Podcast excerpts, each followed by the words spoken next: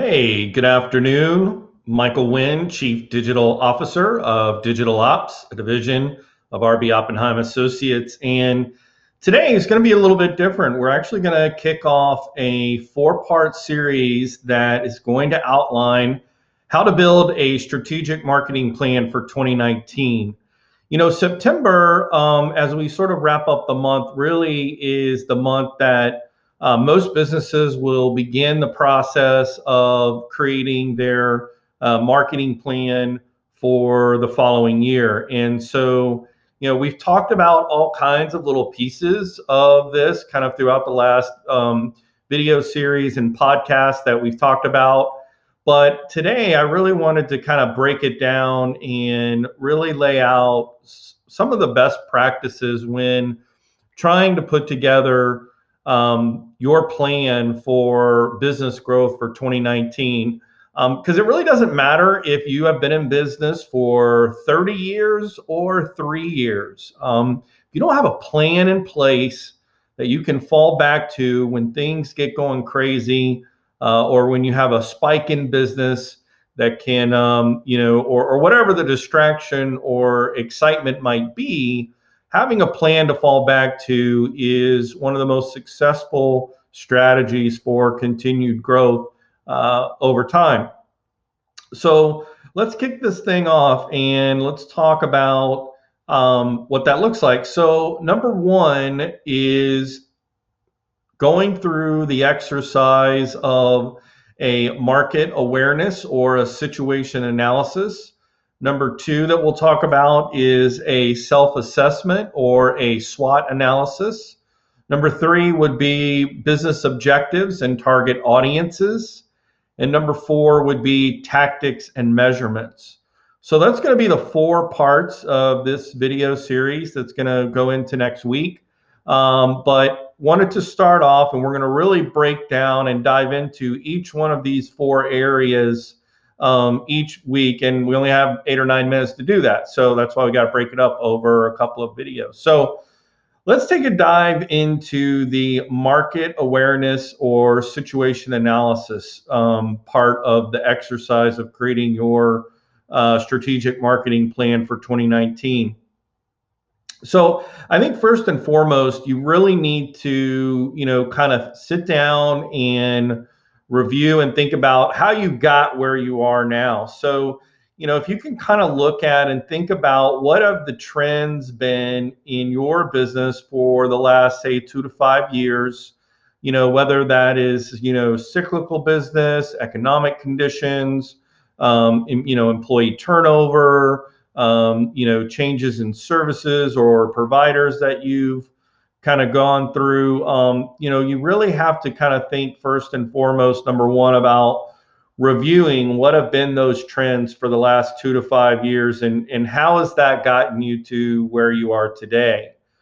And I think having that time to kind of look back and reflect definitely will help with your perspective when looking at some of the next things that we're going to work through uh, in this sort of market awareness and situation analysis that we're going to go through.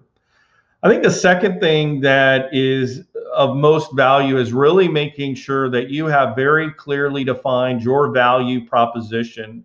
In other words, why should someone choose your company over your competitor when it comes time to for them to make a decision on buying the product or service that they're looking at?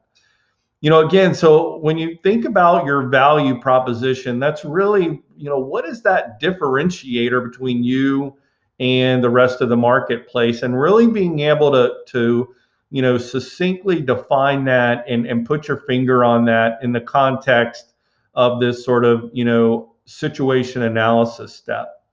Uh, number three kind of lends hand hand in hand. It's it's sometimes you know the only way to really strengthen and, and shape that definition is by doing a competitive landscape analysis you know going out and looking at what your your competitor is doing. I mean you know companies do secret shoppers all the time. They go out and look at websites. They should be looking at competitive uh, social media channels your competitors social media channels. All these different things are part of understanding what the competitive landscape looks like in your industry. Uh, and you need to look at it at a local, a regional, and a national basis to really get a good perspective of, you know, kind of what's happening. Um, you know, and then I think number four would be to look at, you know, where are some of the growth trends in your industry? You know, where are people really spending money? Where you where are you seeing more activity and interest? And then compare that to where where are the areas that are declining? I, I think you need to have both sides of the plate again to have the best perspective and understanding of sort of that market awareness and situation analysis for your business and industry. Uh, number five would be what are your best connections or relationships for growth? You know, I think this is an undervalued, um, you know, component of a lot of businesses that they they don't value their connections or relationships, whether it's with another vendor uh, you know, whether it's with, you know, uh, someone that you partner with frequently or, you know, someone or, or some, um, you know, offering that, that really, um, you know, you're able to kind of share, whether you're sharing customers or you're sort of that add-on service or that complementary service, you know, that, that comes along with it. Um, think about what those best connections are or the ones that you're missing, you know, that could be. So, thinking about that. Um, and then lastly, and, and, this one is sometimes hard, but I think it's really important is how much does it cost to develop a new client? You know, what is the cost? So you have advertising dollars, you have, you know, personal time and investment. Um, and then once you kind of figure that out, then think about, okay, you know, once we have them, what's the projected value for the next three to five years of that new client?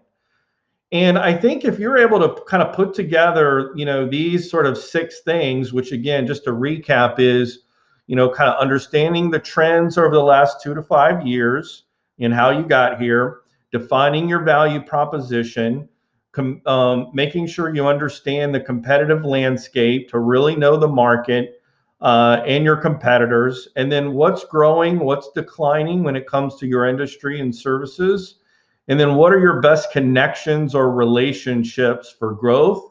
And then really being able to figure out down to the penny what does it cost to develop a new client and then projecting that client value over the next 3 to 5 years. So putting those sort of six steps, those six exercises together can really help you um, complete the first step in building a strategic marketing plan for 2019 um, by really understanding the market awareness and what your situation analysis is for um, you know building for the future for 2019 so um, those are those areas so next week um, the next episode we're going to talk about number two which is conducting a, a self-assessment and a swot analysis and we're going to break that down into detail Guys, thank you so much. It's been a great week. I hope you have a great weekend. My name is Michael Wynn. I'm the Chief Digital Officer of Digital Ops, a division of RB Oppenheim Associates.